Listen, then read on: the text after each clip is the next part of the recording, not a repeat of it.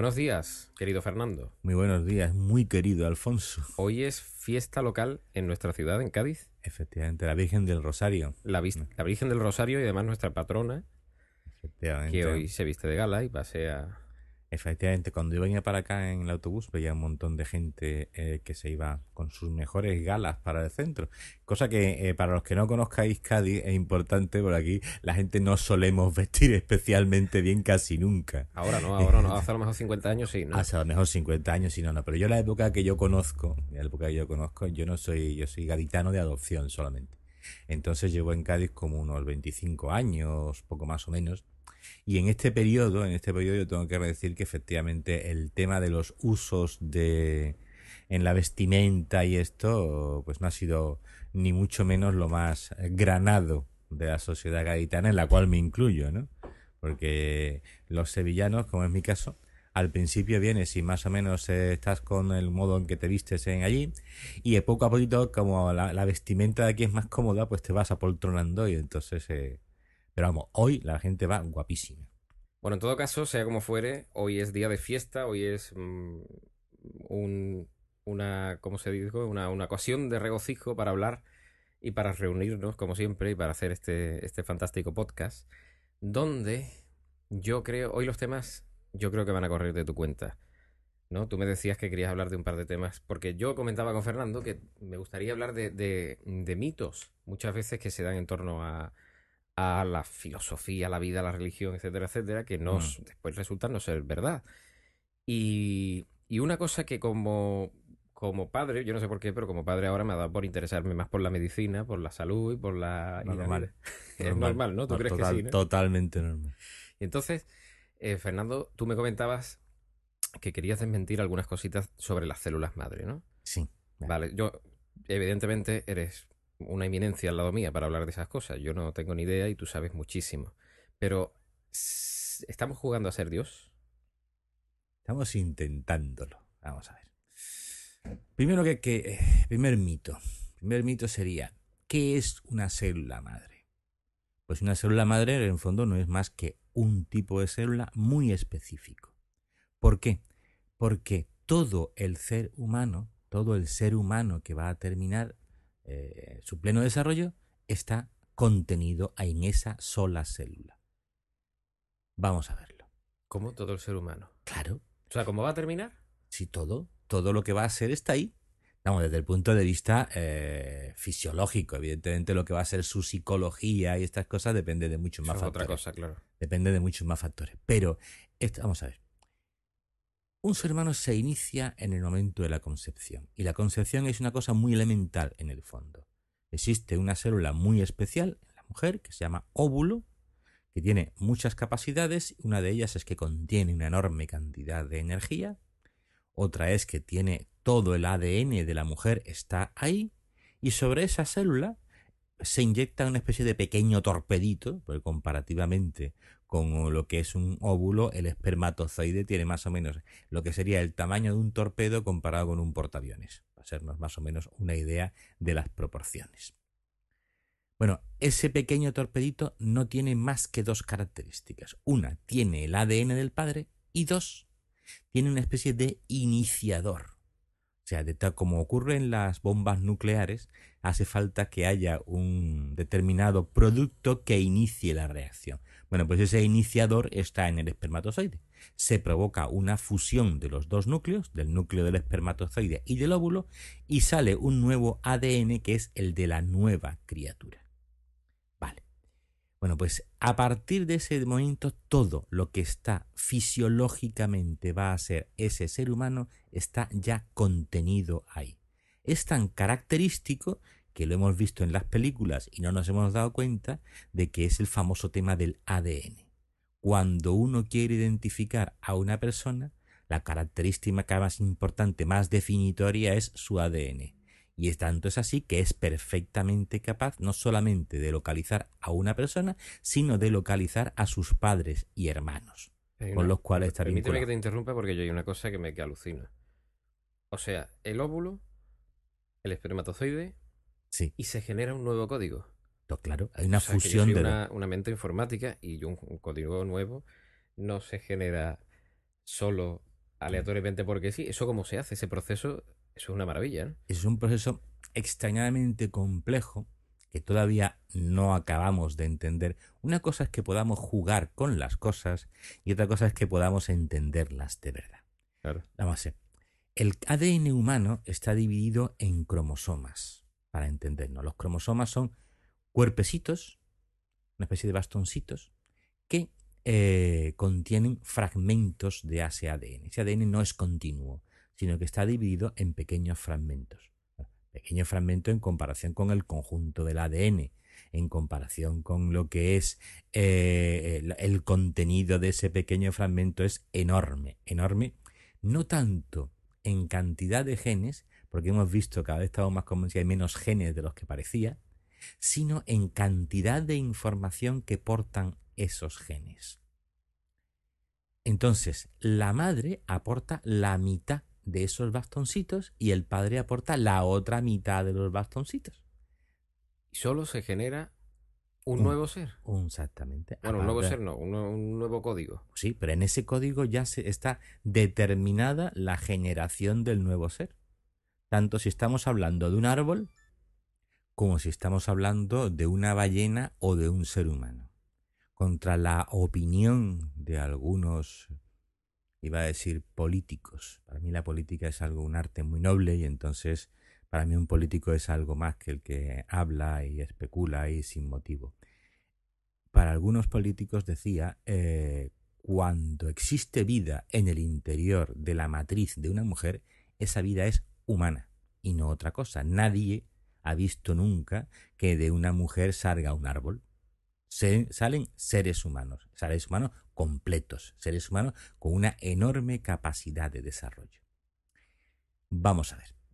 Alfonso preguntaba, ¿cómo es posible que de dos códigos nazca uno que además contenga toda la información característica para que de un ser humano, que en aquel momento no es más que una célula, empiece a reproducirse esa célula, vaya eh, diseñando todos y cada uno de los tejidos. Esos tejidos se agrupen en órganos, los órganos en sistemas y los sistemas dentro de un organismo tan complejo como es un ser humano. La respuesta es, todavía no sabemos exactamente cómo es eso. Lo que sí sabemos es que existen unos determinantes, unas proteínas dentro de ese ADN que, que consiguen una fusión perfecta o todo lo perfecta que se puede dar en la naturaleza entre dos ADNs distintos. Es que eso es lo que no entiendo. ¿Cómo, cómo se hace perfecto? ¿Quién, qué, rige, ¿Qué mecanismo rige las, las reglas por las cuales se forma ese código genético perfectamente tal como se tiene que formar? No se entiende, no se explica. No, no es fácil, no es fácil de entender. Vamos a ver. Dentro del ADN hay como... No, está mal dicho. Dentro del material genético hay como dos, tres tipos de cosas. Una es el ADN propiamente dicho, que sería la matriz digital, porque en el fondo es bastante digital.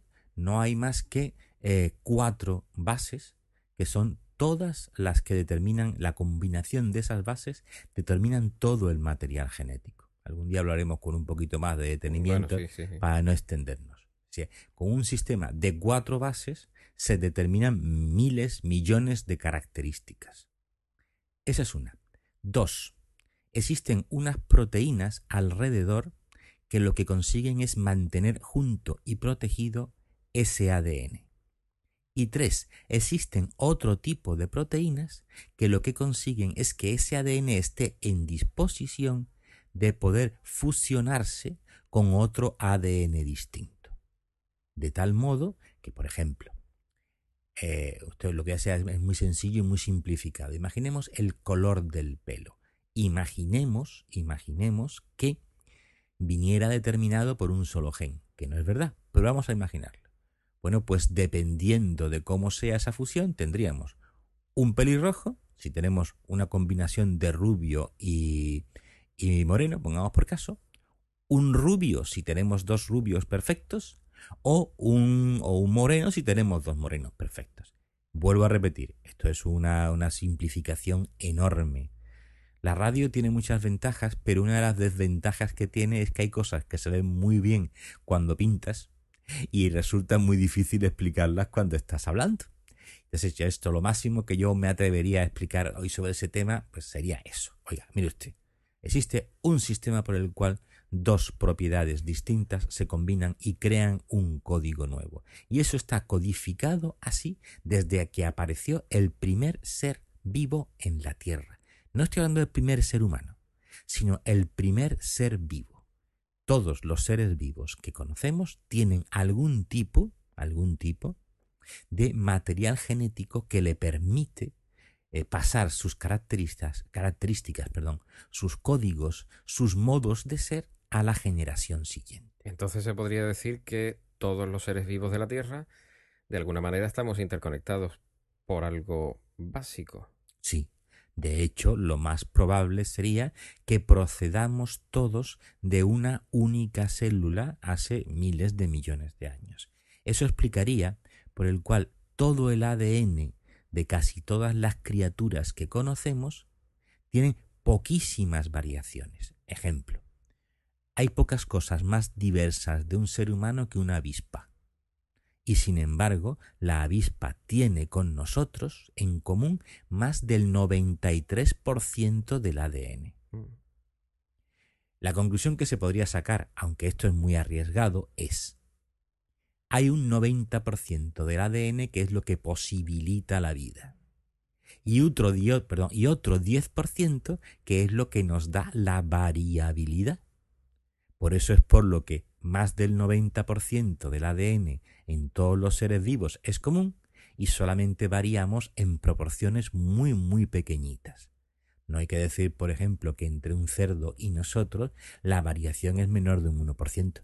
Mm. Por eso es, por ejemplo, por lo que podemos eh, adaptar válvulas cardíacas de un cerdo a un ser humano. Por eso nos gusta tanto el jamón. También es una posibilidad. También sería una forma de, canibalismo, a lo mejor.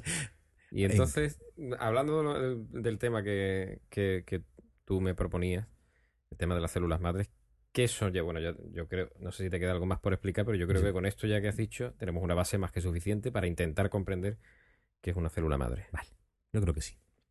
Bueno, pues de esa, eh, de esa primera célula conjugada, que es el huevo, la conjugación de un espermatozoide y un óvulo, empiezan a aparecer unas células muy específicas que se llaman células madre totipotenciales. Lo de toti es porque lo hacen todo, o sea, tienen dentro todas las características de un ser humano. Tan es así que si en ese momento se separan, y hay una, una por una y otro por la otra, y son idénticas, aparecerán dos gemelos idénticos, los famosos gemelos univitelinos idénticos. ¿Por qué? Dice, porque todas las características de los dos son las mismas y están contenidas en esa única célula. Después de ahí se van apareciendo distintas líneas celulares, que ya son capaces de hacer muchas cosas, pero ya no son capaces de hacerlas todas. Es por lo que se denominan células pluripotenciales. En el embrión prácticamente no hay al principio más que tres tipos de tejido o tres tipos de células. Hay lo que llaman ectodermo y de ahí van a salir cosas tan diversas como el sistema nervioso y la piel. Por eso es por lo que la piel está tan emparentada con el sistema nervioso, porque procede del mismo sitio. El mesodermo, por decirlo de alguna manera, que es la parte de en medio, de donde proceden la inmensa mayoría de los órganos mire usted, pues produce, de ahí va a salir el corazón, los pulmones, el hígado, final cosas tan curiosas, ¿eh? órganos que aparentemente tienen muy poquito en común y sin embargo proceden exactamente del mismo tipo de célula. Y tercero, el endodermo. De ahí, más o menos, con muchas salvedades, pero para entendernos, va a salir fundamentalmente lo que es nuestro tubo digestivo es un sistema tan complejo que llega desde la boca hasta el ano y que es, hace como dos o tres funciones sumamente importantes. Una es proporcionarnos la capacidad de alimentarnos. Dos, la capacidad de relacionarnos genéticamente con el medio ambiente exterior. Algunos dicen que el tubo digestivo no es tanto algo que esté dentro de nosotros, sino una proyección de lo que hay fuera que nos permite comunicarnos con ese exterior.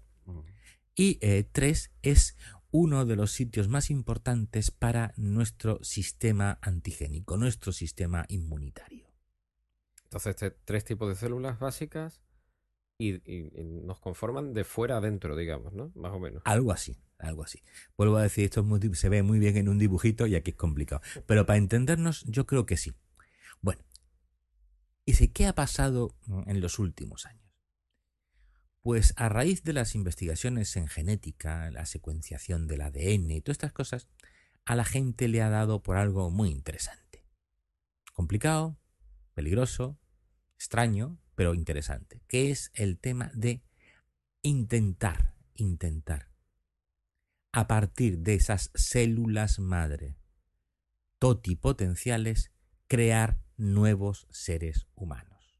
No estamos hablando ya de la clásica fecundación in vitro, que estamos, que es pues dos personas que se ponen de acuerdo, bueno, pues para tener un hijo no pueden tener unas relaciones más o menos normales, o, sí pueden tenerlas, pero de ahí no, no, no sale un niño. Muy bien.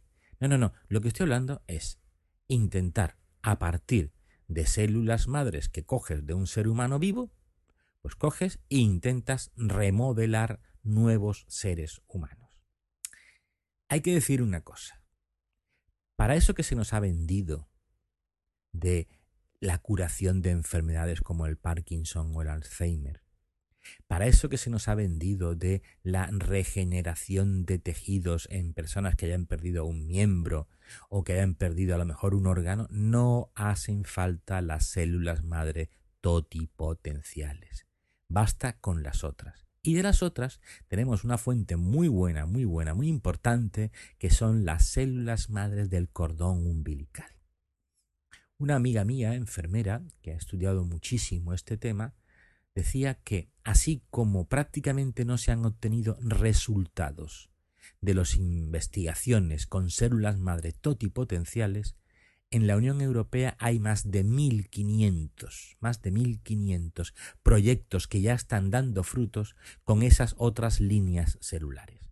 Porque si lo que yo quiero es curar un órgano, regenerar un tejido, lo que necesito son las células que dieron lugar a ese tejido. No necesito todas. Aparte desde el punto de vista, desde el punto de vista eh, humanitario, pudiéramos decir, hay una cosa que a mí no me gusta. Vamos a ver. Yo para conseguir células madre pluripotenciales me basta con un cordón umbilical. Y al fin y al cabo los cordones umbilicales ahora se desechan. se desechan, ahora ya no, porque tienen mucho valor, pero, pero antes se desechaban. Mientras para conseguir el otro tipo de células yo me tengo que cargar a un futuro ser humano. Porque a pesar de lo que digan algunos, yo sigo pensando que el ser humano empieza a existir como tal en el momento de la concepción, en el momento en que hay una fusión de espermatozoide y óvulo. O sea que tú eres férreo defensor de que la vida existe desde que, desde que se genera esa fusión. Efectivamente. Estoy Además, cada día más convencido. Contrabortista. Sí. Declarado. Totalmente. Confeso. Y bueno, ¿Por qué? y además no solamente contra abortista. Que yo, no, nunca me he considerado contra algo. Me he considerado que yo pienso que una persona en mi profesión lo fundamental es que defienda la vida. Entonces, claro. Porque además, ¿dónde ponemos el límite? Claro, ahí está, ahí está el de la cuestión. ¿Dónde ponemos el límite? Porque hay muchos compañeros tuyos que son médicos también, pero no tienen tu forma de pensar. Evidentemente. Vamos a ver, iba a decir que gracias a Dios. No, no en estos temas, en estos temas no hay, no hay gracias a Dios. Vamos a ver. Si pones el límite en las 2, 3, 4, las 10 semanas, ¿cómo sabes un minuto más o un minuto menos? ¿Un segundo más o un segundo menos? Todos sabemos, y cualquiera que sepa un poquito de física, sabe que perfectamente que las unidades de tiempo que hace un siglo eran, lo máximo era un microsegundo, pues ya se están hablando de unidades por debajo de, eh, del nanosegundo y que ya hay procesos que duran menos de un nanosegundo. Entonces, claro, ¿cómo sabes que el ser humano existe un nanosegundo arriba o abajo? Y la siguiente pregunta, ¿puedes medir ese nanosegundo para actuar dentro de ese nanosegundo y no un poquito más? No, se hace al redondeo. Efectivamente. Aquí el redondeo, además, curiosamente, pasa como con los cafés. Mm, cuando yo eh, tomaba café antes del euro, pues cogían y un café eran 100 pesetas. Cuando se puso el euro, el café pasó a un euro, que son dos unidades muy redondas, pero claro, no tienen nada que ver, porque un euro es más de 150 pesetas. Pues aquí pasa igual, cuando tú redondeas en la vida humana y redondeas al alza, que es lo que suele ocurrir, pues lo que suele ocurrir también es que nos estamos cargando seres humanos. ¿Por qué? Y además eso no lo estoy diciendo yo, lo está diciendo ya gente incluso que hace años no era eh, provida y era férreo defensor del derecho de la mujer al aborto. ¿Por qué dice? Porque se han visto cada vez más fenómenos curiosos. Por ejemplo, eh, eh, ¿cómo se dice esto? Mm, fetos, embriones, que se desecharon y se arrojaron a una papelera en, después de una operación de aborto. Fetos. O sea, ya con sus extremidades formadas. Y Claro, si es que eh, si estamos hablando, por ejemplo, de que eh, el, aborto se puede realizar hasta los 120 días, cuatro meses aproximadamente, pues mire usted, a partir de terminar el primer trimestre, todas las estructuras del ser humano están ya completas, ¿eh? no tendrán el tamaño que van a tener al final.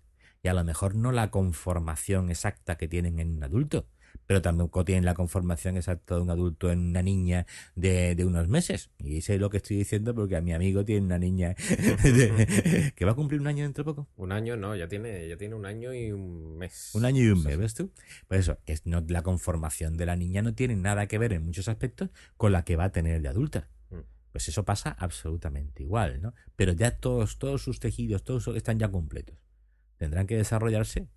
Por eso es tan peligroso el tema de suministrar drogas o medicamentos eh, antes de terminar el primer trimestre. Porque cualquier pequeña destrucción de tejido conlleva una enorme, un enorme cambio en las estructuras del adulto.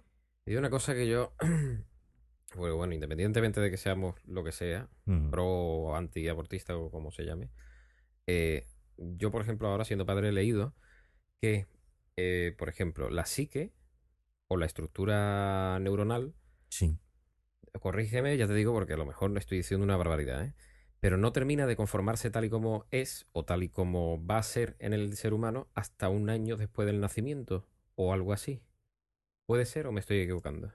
Te estás equivocando, pero porque estás cortando demasiado pronto. Me explico. Desde el punto de vista de estructuras, es mm. verdad que hasta, hasta más de un año. Además, en los niños suele ser más tardío que en las niñas. Por eso las niñas desarrollan el lenguaje normalmente antes que los niños. Eh, desde ese punto de vista, efectivamente, más de un año después todavía las estructuras siguen conformándose. Pero, pero, ojo, desde el punto de vista de la sinapsis neuronal, o sea, la unión que tienen dos neuronas para poder transmitirse información, ese proceso dura toda la vida. Toda la vida. O sea, que no hay nunca... Eh, hace 50 años se decía, pues mire usted, en un adulto, pues ya a partir de los 20 años lo que puede ocurrir es que vayamos deteriorándonos y ya está. No, no solamente no es así, sino que van apareciendo sinapsis nuevas. Eso es lo que explica, por ejemplo, que en los ancianos, que tú le dices, no, usted enterne su memoria, usted lea, usted piense, usted hable, y consigues deteriorar el, no, perdón, detener o al menos mm, hacer más lento, enlentecer el deterioro neuronal incluso en ancianos enfermos hablando de. En el Alzheimer no es distinto, pero por ejemplo en las famosas demencias seniles y estas cosas, tú consigues que el deterioro neuronal, el deterioro cognitivo de la persona, se vaya enlenteciendo a base de entrenarla. Igual que entrenas las caderas para que no se, no se pongan artrósicas, pues también puedes entrenar eh, las neuronas. Entonces lo que yo iba. Es decir, en definitiva, más o menos tú me has corregido, pero lo que yo quería expresar es que lo que he leído es que hay muchísimos expertos, médicos, pediatras, etcétera, etcétera, que lo que defienden cada día más es que el desarrollo del bebé, es decir, es como si el ser humano eh, fuera un embrión que crece, que se hace feto y después que se hace bebé, pero que su desarrollo completo lo hace en dos fases. Es decir, una primera dentro de la barriguita de su mamá Sí, y después termina de completarse fuera. claro, ¿Eso es así? sí. Entonces, ¿dónde ponemos la línea donde se puede abortar y dónde no? Porque la podíamos poner ya fuera. Evidentemente, los griegos lo hacían. Los griegos lo hacían. Claro, en la Grecia clásica, que tenía tantos valores, Total, pero porque como no está formado, no solamente eso, sino que es que ellos pensaban que, que si eh, por el aspecto exterior de ese niño no, mm, no cumplía las expectativas de un ciudadano griego, pues no merecía la pena conservarlo. Y entonces uy, a eso llegaba hasta el extremo, hasta el extremo de que en algunas polis griegas mm, los niños se exponían, ¿eh? es la exposición, los niños expuestos, pues al medio ambiente exterior sin ninguna ayuda. Y solamente se recogían aquellos que sobrevivían. anda, mira qué bien. Aquel de- que es- el aborto y el infanticidio están fuertemente emparentados. Bueno, total, células madre.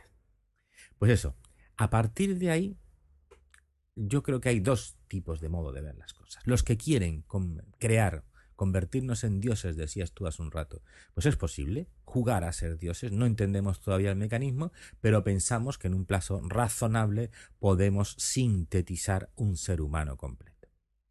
Y los que pensamos que eso no es labor nuestra, nuestra labor es ayudar a un ser humano. Por ejemplo, si usted ha perdido una mano, un brazo, una oreja, pues yo tengo que estar en condiciones de sin tener que hacer trasplantes y cosas tan complicadas, pues poder suministrarle ese órgano. Ese órgano a partir de su propio tejido. Que eso sí puedo conseguirlo.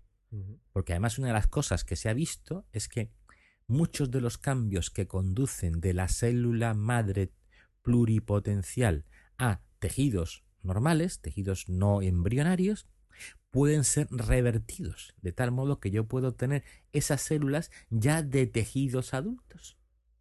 Vamos, que no es necesario recurrir a, la, Eh, no, a eh, las no, no. células madre. Hace falta, hace falta recurrir a ese tipo de células madres totipotenciales cuando lo que estamos pensando, cuando lo que estamos pensando es en la generación. Y sí, ¿por qué no dices creación? Porque creación es crear, es hacer algo cuando no hay nada, nada, previa. Exactamente. Los clásicos decían ex nihilo. Entonces, eh, eso no es posible. Eso es lo que se produce cuando un... Eso, no? eso se produce de algún modo, lo más parecido en el mundo actual sería la creación de ese código del que tú hablabas. Eso, a eso me Porque- refería. O sea, nos tendríamos que remontar, a- remontar al principio mm, de la historia de los seres vivos de este planeta. Efectivamente. Ese es el único momento en que existe Esa es la pregunta que yo te iba a hacer antes. O sea, si todos venimos de una misma célula, ¿eso quién lo puso ahí? ¿Quién lo creó? O... Pero bueno, esa es otra historia para otro día. Evidentemente. Ahí hay dos hipótesis clarísimas, la del azar y los que somos creacionistas. Efectivamente. Pero como te digo, eso Para otro día, es muy día. complicado. Entonces, no, no creamos nada. No. Lo generamos Lo generamos. a partir de otra cosa. Efectivamente. En este caso tenemos dos códigos y generamos un nuevo código. Y vuelvo a repetir, vamos a ver. Todo esto eh, está muy inspirado, desgraciadamente, en una línea que aparece ya en la, en la ciencia ficción de los últimos años, sobre todo en la ciencia ficción inglesa, que es la de eh, que no tenemos que aguantarnos con el ser humano que somos. Ni tenemos que aguantarnos con la forma que tenemos, porque podemos alterarla en el futuro, y podemos incluso, algunos hablan pues eso, de que una persona puede iniciar su vida siendo mujer y terminar siendo hombre u otra cosa. Eh, ni tener por qué terminar eh, en el momento lógico de nuestra muerte. Yo pienso que la muerte es algo totalmente natural en el ser humano. Eh, nacemos, vivimos, morimos. Podemos durar más o podemos durar menos, pero tenemos que tener un final. Y estos dicen que no. Y tiene su, tiene su aquel. Vamos a ver, si pensamos, si pensamos que lo más importante que determina, yo no estoy de acuerdo con eso y algún día hablaremos de eso también, pero pensamos que lo que determina al ser humano como tal, como persona, son sus recuerdos, y yo consiguiera tarde o temprano eh, identificar un código fuente de los recuerdos, Alfonso está poniendo cara de que ya sabe por dónde voy. No, estoy tratando de procesar lo que tú dices y, y adelantándome, sí, pero... Entonces, pues eso, un código fuente. Los recuerdos, yo podría transcribir recuerdos de un cuerpo a otro. Mm. Con lo cual, como puedo sintetizar el cuerpo completo y como puedo transcribir los recuerdos de un cuerpo al otro, de hecho, estamos hablando en la práctica de la cuasi inmortalidad. La inmortalidad. Estaría bien hacerse un time machine del, del cerebro. Esa es la idea, justamente es la idea. De, de hecho, le- yo creo que en el fondo están inspirados mucho por Apple porque toda esta gente habla mucho de que eh, periódicamente todos estos personajes de novela, repito, pues novela, todavía no es historia, eh, se hacen un time machine. Time machine, como todos sabéis, pues una, Una imagen, una copia de seguridad que se hace en un ordenador. Mm. Bueno, pues estos ah, lo hacen las, eh, las copias de seguridad periódicamente. Sobre todo, sobre todo, cuando, cuando van a emprender un viaje o una actividad arriesgada. Con lo cual, todo lo más que vas a perder va a ser lo último. Tu cuerpo. Exactamente. Mm. Ya pienso que por ahí es por donde va el interés en, en este tipo de células. Bueno, eso y después hay otro tipo de cosas que también se ha hablado mucho. Habéis visto una película malísima, malísima, malísima, pero que algunas cosas son interesantes, que se llama Soldado Universal. No, pues yo no lo he visto, fíjate. Perfecto. No, yo no es que la recomiende, pero sí una de las cosas que te habla es justamente eso de la creación, en este caso a partir de cadáveres, porque son seres humanos que de algún modo pues los reviven, para entendernos. Pero que les cambias las estructuras para convertir lo que es un ser humano más o menos normal en un auténtico super soldado. Esta gente, Un esta gente, cyborg. Eh, no, porque un cibor es cuando metes en un ser humano biológico, Ah, le revés, metes partes, claro, claro, le metes partes, partes que ya no son O sea, al- el término varía dependiendo si hay más ser humano que máquina. Eh, efectivamente, efectivamente. Un cyborg sería un compuesto, un ser humano que, eh, de hecho, sería un ser humano mejorado, pero no sería un cyborg. Y un robot es un, es un ser, bio- es un ser eh, que puede tener incluso vida desde algún cierto punto de vista, pero que ese es totalmente mecánico. Ujú. Muy bien.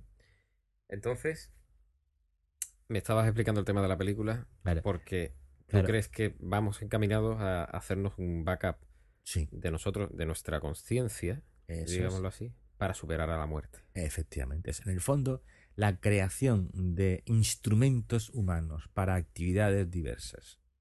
Eso no se me ha ocurrido a mí, eso ya lo decía Huxley en El Mundo Feliz. Ajá. Huxley divide la, la sociedad en cuatro grandes castas, de las cuales una de ellas, los gamma, son eh, prácticamente algo más que, que herramientas complejas. Prácticamente no tienen ni cerebro en el sentido que nosotros entendemos el tema. Yo me pido vivir en los servidores de Google. pues eso, que decirte que eso no, no, ya se viene diciendo hace bastante tiempo. Yo recomiendo a todo el mundo que no haya leído que lea El Mundo Feliz de Huxley. El primero, hay dos, uno que es El Mundo Feliz de verdad y después hay lo que es Retorno al Mundo Feliz, que a mí me parece que es netamente inferior. Pero El Mundo Feliz yo se lo recomiendo a todo el mundo que lo lea, si no lo ha hecho ya. Que sí, es el primero que habla ya de estas cosas.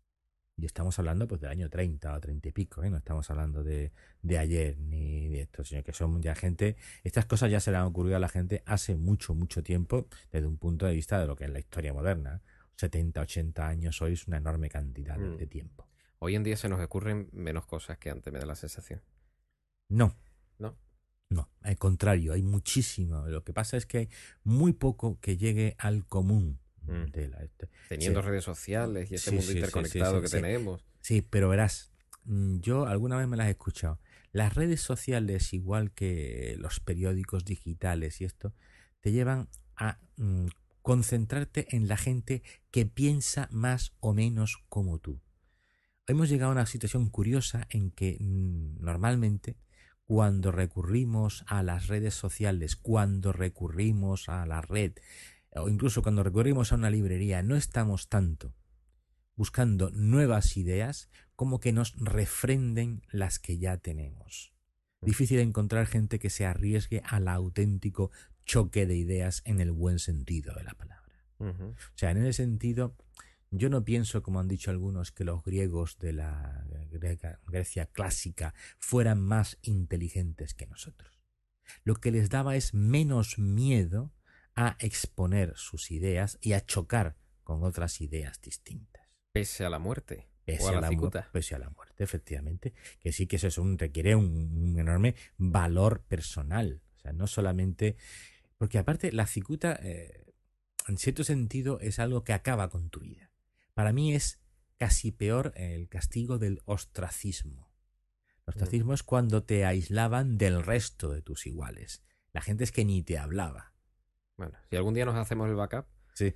nos aventuraremos a decir Lo que efectivamente lo que pensamos.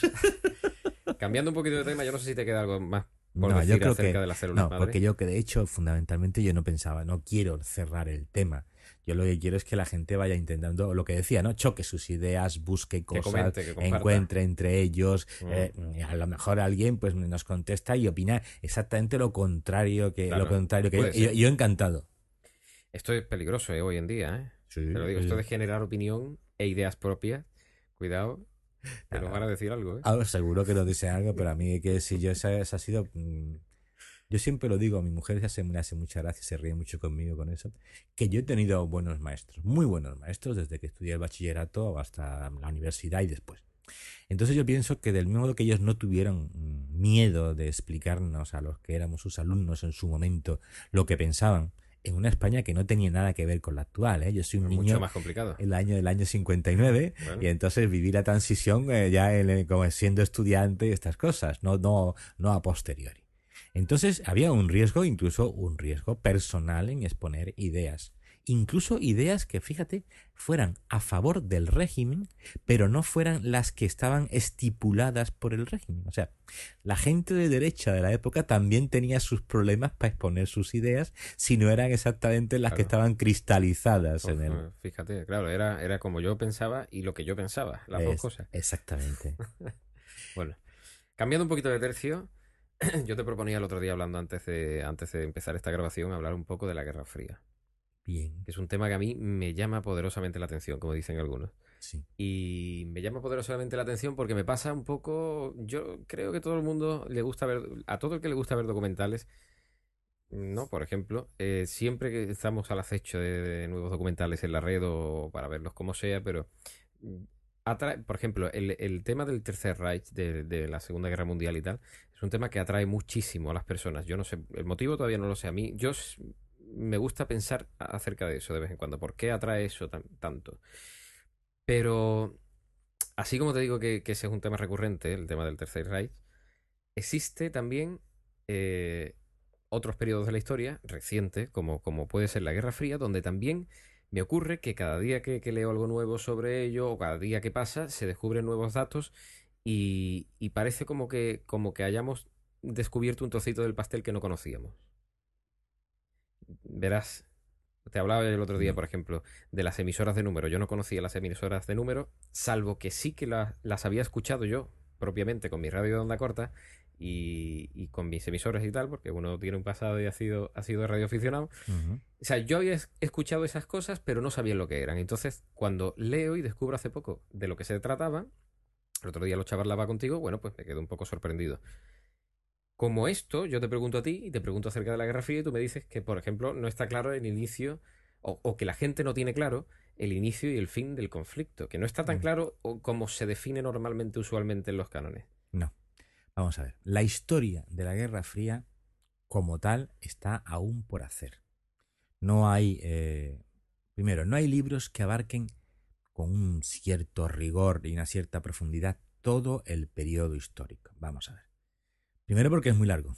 El periodo histórico empieza, según las opiniones, entre 1946 y 1948, según si, tomemos como referencia pues las primeras disensiones entre los aliados después de la Segunda Guerra Mundial o si tomamos como referencia eh, mm, los conflictos en la Alemania después de la Segunda Guerra Mundial.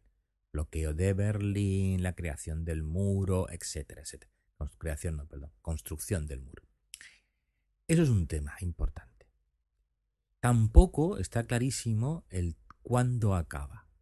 Según si consideramos que estamos hablando del periodo de la perestroika y la glasnost de Gorbachev, La caída de la URSS. No, la caída del gasoducto todavía durará unos poquitos años después de que, de que Gorbachev termine. No, que digo que, que hay personas que lo, Es- que lo datan ahí. Efectivamente, pero Mm. la caída de la URSS como tal es bastante periodo después. Gorbachev es un hombre del año noventa y pico, Un momentito, creo que lo tengo por aquí apuntado. Bueno, seguramente porque tú tienes notas para todo y eres una persona que te preparas concienzudamente eh, los datos que, de los que vas a hablar. Yo pensaba que era, como te digo, a la caída de la URSS, sobre todo. Que después hay un montón de temas que van surgiendo. Es lo que te digo, que por ejemplo ayer o antes de ayer empecé a leer algo de, del octubre en negro. Puede ser. Que es otro episodio más. Yo no sé si está marcado dentro de la Guerra Fría o no. Pero que va uno descubriendo cosas. Vamos, que eso está ahí, es historia. Exactamente. Vamos a ver. Primero, entonces, entonces, año 93.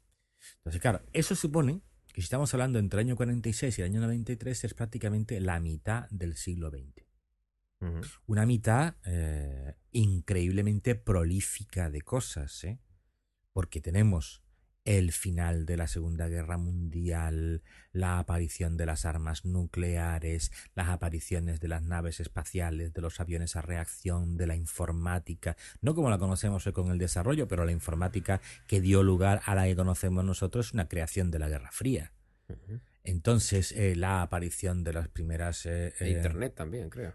La, Internet es un desarrollo de una cosa que se llamó hoy ARPA, entonces DARPA. DARPANET. La agencia, la agencia de desarrollo de proyectos avanzados. Que le pidieron una cosa teóricamente imposible que sin embargo la resolvieron. ¿Qué ocurriría si recibiéramos un ataque masivo nuclear que destruyera las tres cuartas partes de nuestra red de comunicaciones? Pero si necesitamos seguir comunicando con nuestros bombarderos y nuestros submarinos. Entonces el resultado fue ARPANET, que es el, origen de la, de la Internet actual. Por eso Internet se funda, en, gran medida en los paquetes duplicados, que siguen rutas distintas. Mm. Y que sin embargo luego al final de su recorrido se meten uno detrás de otro como si fueran ladrillitos. Estamos hablando de lo que posteriormente sería el protocolo IP. Efectivamente. Mm. El origen del protocolo IP es eso. Bueno, pues no solamente eso es desde el punto de vista temporal o desde el punto de vista, pudiéramos decir, histórico. Pero es que desde el punto de vista geográfico es el primer conflicto que se extiende a lo largo de todo el mundo. O sea, hace un rato te lo decía, fenómenos, hechos, mejor dicho, tan dispares como puede ser eh, la guerra de Corea en el extremo oriente o el hundimiento del Rainbow Warrior en el puerto de Auckland en Nueva Zelanda son hechos enmarcados dentro de la Guerra Fría. Claro, y ahí entramos un poco en el juego de los espías y de los servicios de inteligencia que no sabemos muy bien si lo que ocurre es una acción dentro de la Guerra Fría o, ha sido fortuita o lo que sea, pero se va descubriendo poco a poco. Efectivamente, vamos a ver. Otro tema importante para determinar lo que es la Guerra Fría es el hecho de que todavía hay mucha información que no ha sido ni va a serlo en un periodo próximo desclasificada. Quiere decir que la gente que sabe de hechos concretos que condujeron a lo que hemos visto, esa gente no ha desclasificado esa información. Todavía quedará mucho tiempo, además. Sí, claro. Una vez que se desclasifique eso, alguien tendrá que empezar a recopilar y a meter eso dentro de una estructura mínimamente coherente mm. como para poder explicarle. Pero bueno, para entendernos un poquito, vamos a, yo creo que se puede decir que en la Guerra Fría hay como tres grandes periodos. Para entendernos. Y me voy a circunscribir fundamentalmente a lo que es la oposición directa entre Estados Unidos y la URSS. Y voy a prescindir de todos esos fenómenos extraños y de otros sitios, porque si aquí algún día se, puede, se pueden hablar, pero es que nos llevaría, eso hace falta una enciclopedia. Entonces, primer periodo. Primer periodo es que después de la Segunda Guerra Mundial se empieza a ver que los aliados proceden de una especie de alianza contra natura. Me explico. Eh, los americanos, con todas sus eh, salvedades y sus cosas, pues son un Estado fundamentalmente liberal, un Estado fundamentalmente democrático y un Estado fundamentalmente que pudiéramos decir, entre comillas, cristiano. Los fundadores de Estados Unidos. Y Siempre ha tenido esa dualidad de Estados Unidos, ¿eh? Como muy fundamental, o sea, como muy conservador, sí. pero a la vez muy liberal y alternando periodos. Exactamente. Mm. Entonces, y, eh, por, ejemplo, la URSS es un estado básicamente ateo. no es concebible comunismo sin ateísmo. Dos, es un Estado que procede de una dictadura enorme, como fue el zarismo, y que no se reconduce a un sistema más o menos democrático, sino se reconduce a otro sistema de corte también eh, dictatorial, pero distinto. Y eh, eh, en tercer lugar es un, Estado que mm, siempre, siempre, ya la época de los zares era así, era netamente expansionista. O sea, si consideramos que el origen de la URSS es el ducado de Moscovia, Moscovia en comparación con la URSS es menos de un 1% del territorio. Luego debieron expandirse bastante. Le, faltaba, le faltaba espacio. Exactamente, eso es un tema, un tema. Claro, este tipo de gente, pues cuando empieza eh, el periodo de qué vamos a hacer después de la Segunda Guerra Mundial, o sea, Hitler ha desaparecido, ha muerto, el Reich como tal, el Tercer Reich, pues eh, ha sido desintegrado. Bueno, ¿y ahora qué vamos a hacer con el mundo? Pues claro, tienen ideas diametralmente opuestas. Y los dos quieren exportarlas. De ahí el hecho, de ahí el hecho de ese primer choque. Eso empieza a notarse ya en la conferencia de Yalta. La conferencia de Yalta es otro de esos mitos enormes que algún día tendremos que tener una sesión solamente para hablar de Yalta. Apuntamos, yo me lo apunto, por lo menos conferencia de Yalta, para buscarlo y para hablar de Yalta. porque hay un mito, mm. hay un mito que dicen que eh, lo que se hizo fue dividir las zonas de influencia. Y no es verdad. Lo que se dijo, lo que se dijo es que había que darle una oportunidad a la autodeterminación de los pueblos. Pero claro, eso a la URSS como tal no le interesaba, porque significaba que todos lo que luego fueron sus países satélites, Hungría, Rumanía, Eslovenia, Polonia, etc., todo, todo esto eh, no iban a ser suyos. Y ellos, eh, con una política de hechos consumados, cogieron y todos los países que habían quedado eh, conquistados por el, o liberados, según se vea, por el ejército rojo al final de la Segunda Guerra Mundial, quedaron bajo su égida. En todos ellos existía un fuerte partido comunista y ese partido comunista se erigió en la máxima autoridad apoyado por la Unión Soviética en los meses y años siguientes. Vamos, que no nos liberaron. Bueno, ellos dijeron que sí. Depende como. Ayer veía yo La Guerra de las Galaxias, el, la venganza de los Sikhs, y es curioso como eh, Anakin Skywalker dice exactamente lo mismo que dice Obi-Wan Kenobi, solamente que dándole la vuelta. O sea, ¿quién ha intentado cargarse la república? ¿Quién ha intentado cargarse la democracia? ¿Quién ha intentado cargarse la paz? Pues exactamente es el mismo planteamiento. Vale. Eso concluye con el bloqueo de Berlín. Berlín es una zona que queda dentro de lo que había liberado el ejército rojo, ruso, soviético, pero que todo el mundo había quedado en la idea de que eh, tenía que formar parte de una entidad distinta. Por eso es la famosa división en zonas. Hay una zona por cada uno de los cuatro grandes aliados. Realmente eh, es un poquito extraño porque Francia. estaba dividido en cuatro zonas? Sí. Estaba dividido. Habla de dos zonas. Habla de dos zonas. Porque los tres aliados occidentales permitieron la fusión de, las, de, sus zonas en una sola, en una sola, que es lo que se llamó el Berlín Occidental. Mm. Por eso es por lo que Berlín no podía ser, no podía ser la capital de la República Federal Alemana, que era Bonn, mm. porque los pactos con el URSS lo impedían.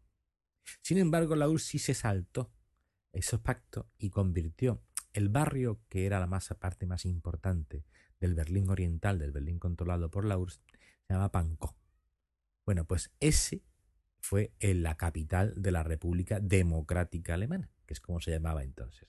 Alemania queda dividida en dos, zonas, una es la República Democrática Alemana, bajo control más o menos de la URSS, y otra es la eh, República Federal Alemana, inicialmente bajo control aliado y poquito a poco en los años siguientes, en los años siguientes eh, se convierte en un país bastante independiente. Tan bastante independiente que la alianza entre esa eh, República Federal Alemana Francia, Bélgica, Holanda y Luxemburgo es el origen de la actual Unión Europea. Luego algo debieron hacer bien los aliados con los alemanes que los convirtieron en el germen de la actual Unión. Bueno, pues los rusos eh, deciden que esa zona se va a quedar suya. Y entonces bloquean todas las líneas de comunicación de Berlín con Occidente. De tal modo, de tal modo que, como de hecho Berlín está físicamente en la zona controlada por ellos, no hay modo de llegar, y entonces es lo que se llamó el famoso puente aéreo de Berlín. Los americanos desde su zona controlada cogen y van enviando eh, ropas, alimentos, etcétera, etcétera, hasta el, hasta el Berlín occidental. Pero porque era necesario. Claro, porque estábamos en pleno invierno y porque, y porque aquello... ¿Pero qué pasa? ¿Que no eh, tenían ropa en el Berlín? Claro, en el Berlín estamos todavía en el año cincuenta y pico, ¿eh? Entonces Berlín está empezando a reconstruirse. Claro, pero la parte eh, occidental no tenía problemas. No, pero claro, pero, de, pero necesitas mantener las calefacciones funcionando, necesitas que vaya manta. ¿Y Rusia no ayudaba? No, no, Rusia bloquea aquello.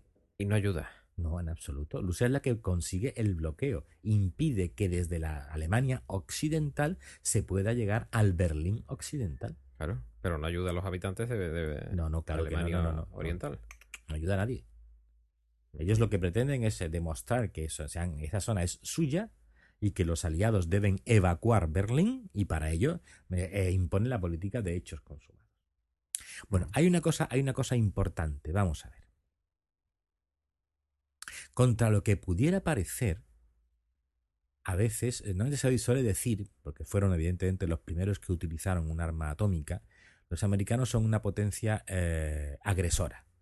Bueno, si hubieran sido una potencia agresora, podían haber agredido a la URSS en aquella época. ¿Por qué? Porque ellos eran los únicos que tenían en aquel momento armas atómicas y bombarderos capaces de llevar las armas atómicas a otro sitio. Y voy a poner un ejemplo, verás.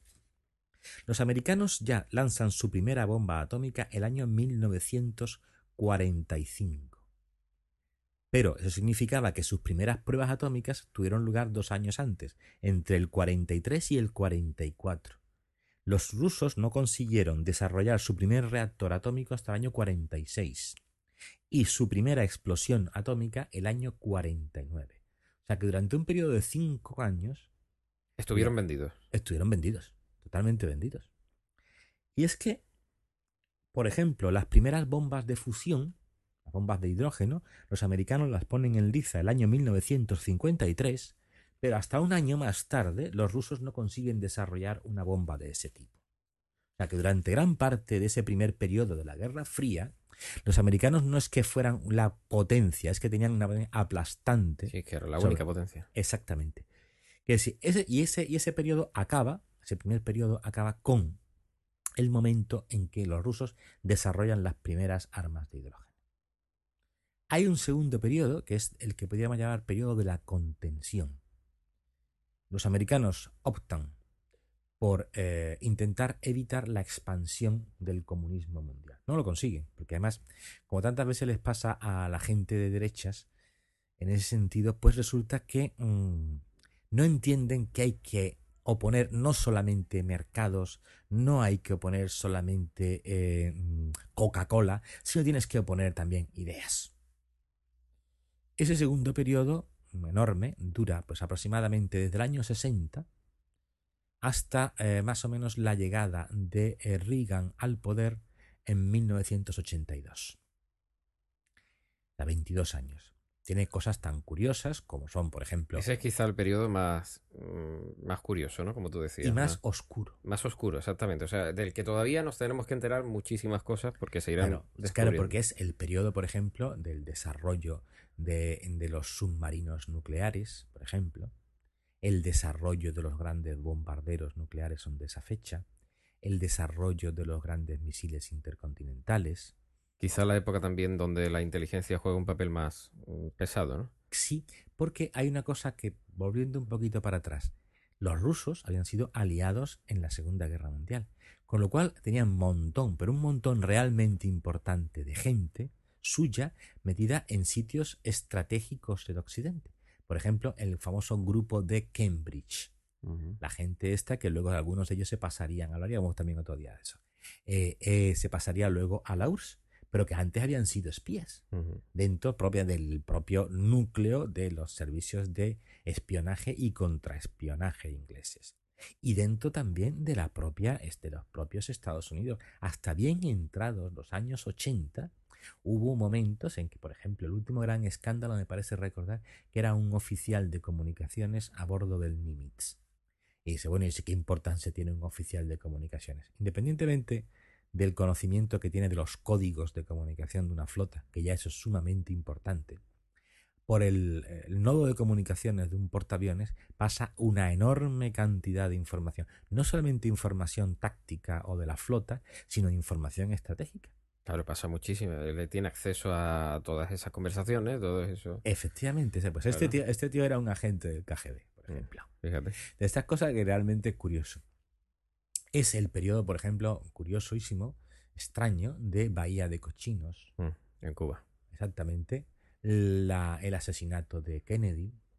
un montón de, un montón de enigmas. Sí, sí, sí. Sin resolver. efectivamente. La aparición de esos famosos eh, aviones, el Aurora, de esa época también.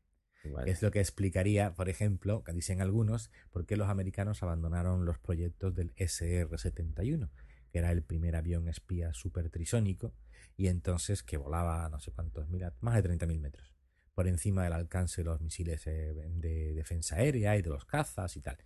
Entonces, eh, sin embargo, ese proyecto se abandonó.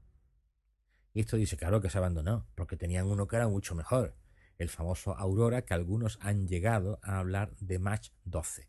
O sea, más de 12 veces la velocidad del sonido. Eso, a los 30.000 metros a los que se supone que debe volar el Aurora, son alrededor, alrededor de 25.000 kilómetros por hora. Fíjate. Casi, casi como como una cápsula espacial como una cápsula espacial está reentrando, cuando está reentrando, sí, más o menos la misma, es la misma velocidad. Todo ese tipo de, cosas fue. Y después, después llega el periodo, mm, el periodo de, la llegada de, de, Reagan. Vamos a ver. Reagan es un tío también extrañamente peculiar, porque es un, netamente un producto de la derecha que procede de la izquierda.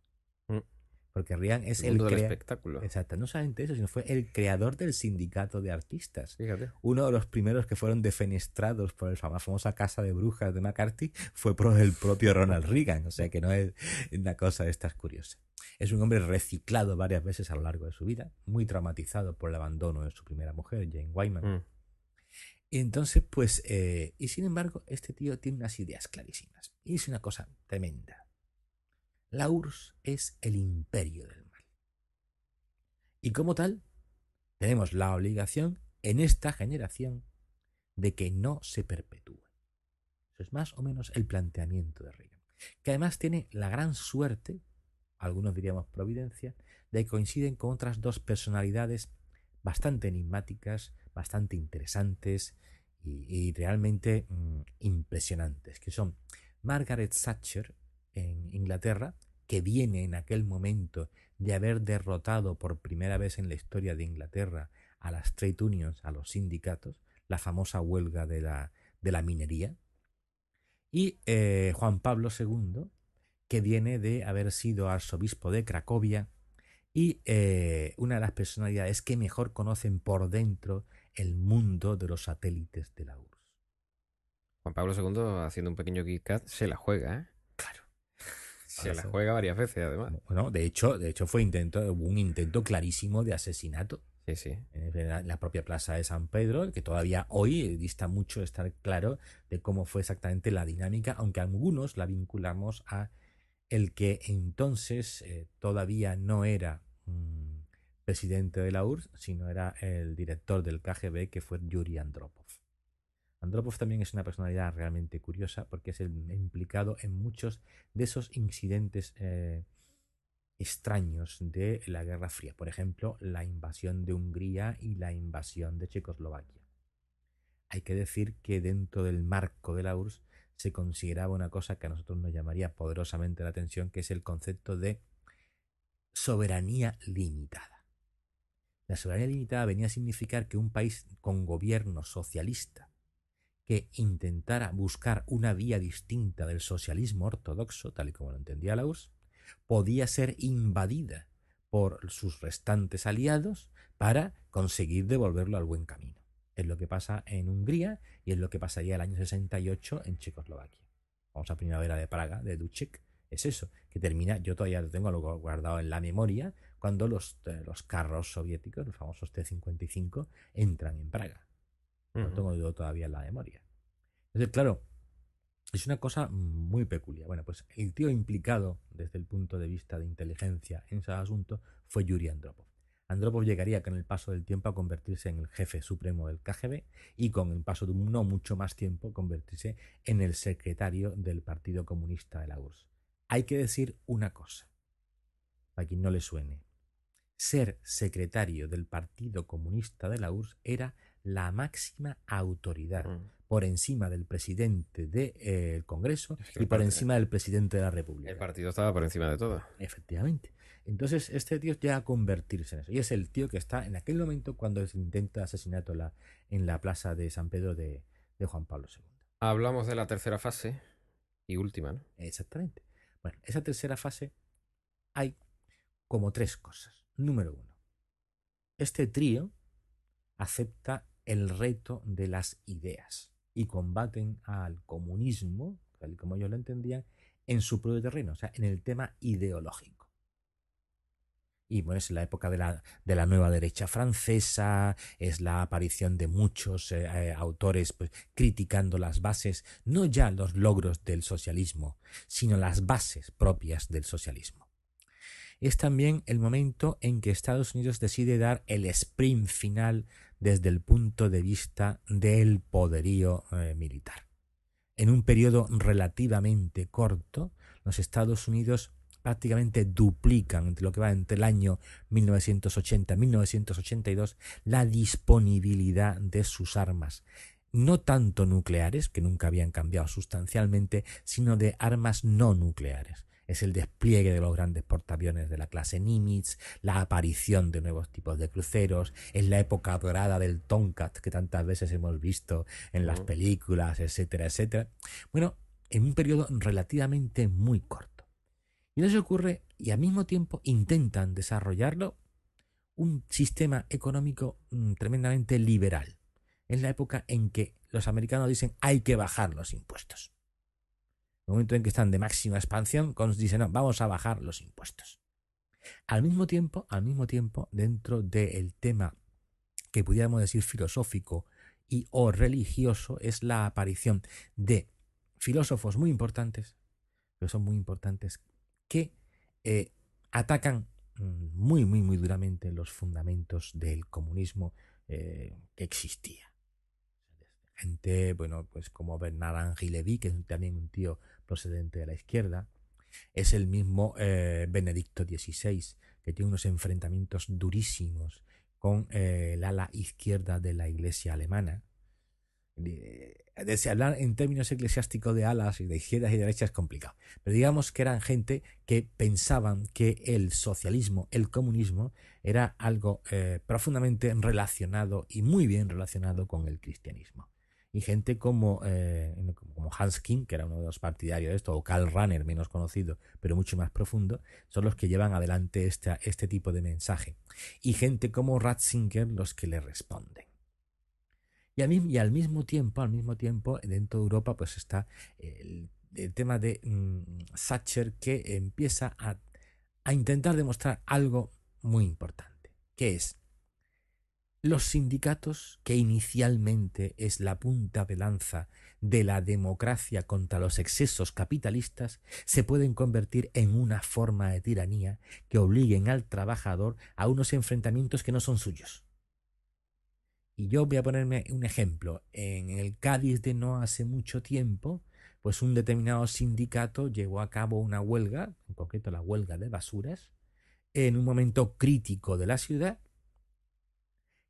que todo el mundo sabíamos que no podía salir bien, porque lo que pedían eran unas condiciones por encima, no ya del mercado, sino ni siquiera de lo que es hasta lícito en el momento actual. En el momento en que todos nos estábamos apretando el cinturón, pedían una subida dramática de, sus, de sus sueldos. Bueno, yo no digo que esa salud no tendrá que llegar algún día, pero aquel no fuera el momento. Bueno, pues es una de las cosas que Margaret Thatcher intenta demostrar. Para ellos a lo mejor sí. evidentemente, evidentemente. No, yo no estoy diciendo que, que, siempre hay una... Pero que yo pienso que esas, esas cosas puede que debamos llegar, pero aquel pienso que no era el momento. El momento para nadie. Entonces, pues ese tipo, ese tipo de planteamientos es... ¿Eso qué ocurre?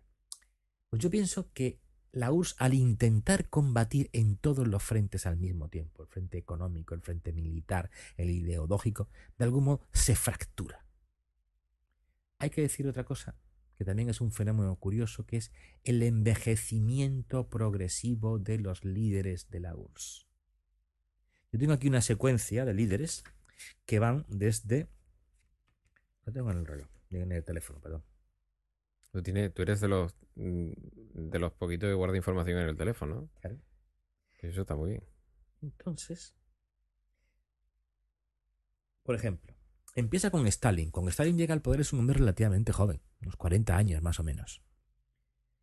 Eh, auxiliado por el hombre que dirigiría su, su programa nuclear, que fue Beria, que en aquella época era incluso un poquito más joven que él, no llegaba a los 40. Cuando Khrushchev llega al poder es un hombre de unos cincuenta y pico más o menos. Cuando Brezhnev llega al poder es un hombre que ha superado ampliamente los 60. Cuando Andropov ha llegado al poder es un hombre que tiene ya más de setenta y pico, casi ochenta años. Y Chernienka, que fue el último de esto, ya era un hombre que tenía más de ochenta años. La conclusión es que eran todos miembros de una única generación que se fueron sucediendo unos a otros. Sí, claro, y apoyando unos a otros. Efectivamente. Ahí se rompe cuando llega Gorbachev, que es un hombre mucho más joven. Este, en aquella época no llegaba a los 60 siquiera. Entonces, quiero decirte que mm, hay un envejecimiento. la URSS, de algún modo, se fractura, es incapaz de esto. Y por eso la gente de la generación de Gorbachev es capaz de meterse en la estructura íntima del poder y eh, plantear soluciones distintas. Una especie de regeneración Exactamente. Inicialmente no la ruptura de la URSS, sino un cambio y posteriormente pues la propia disolución de la URSS. Primero para la creación de, la famosa CEI, la Unión de Repúblicas Independientes, y después de esas seis se han ido desgajando montones de otras repúblicas por un montón de, problemas distintos. Pues también es. Ahí podríamos poner el, punto final en la, tercera fase. Ya antes de, terminar, porque llevamos ya una horita y siete minutos, que es récord mundial de nuestro podcast una pregunta muy sencilla, a ver si. Pero respóndemela concisamente. Ahora mismo te doy tres opciones. Tenemos una cuarta fase de la Guerra Fría, eh, una nueva Guerra Fría o no hay nada de esto. Nada de esto, pero sí tenemos una guerra. Hace 50 años, un militar francés al que yo admiro profundamente, que fue Gerard Boffré, escribió un libro que se llamó Disuasión y Estrategia. No creo que sea fácil de encontrar, pero Animo al que, al que pueda a que lo consiga. Hay que darle apunte. Entonces, eh, él decía que cuando se acabase el mundo bipolar que existía, entraríamos en un mundo multipolar, que es lo que tenemos. Y el mundo multipolar tenía un reto totalmente distinto, que es esencialmente inestable. ¿Qué es lo que nos está pasando? Tenemos una gran super mega potencia que es Estados Unidos, tenemos un montón de pequeñas potencias de mediano porte, como puede ser la India, China, el propio Japón en algunos aspectos. Y tenemos otra serie de potencias que pudiéramos decir no lo son desde el punto de vista clásico, pero sí desde el punto de vista ideológico, como puede ser Irán o Pakistán. Yo creo que con eso liquido el tema. Muy bien, pues seguiremos hablando. Un placer, amigo. Muchísimas gracias a ti. Hasta el próximo. Hasta la próxima.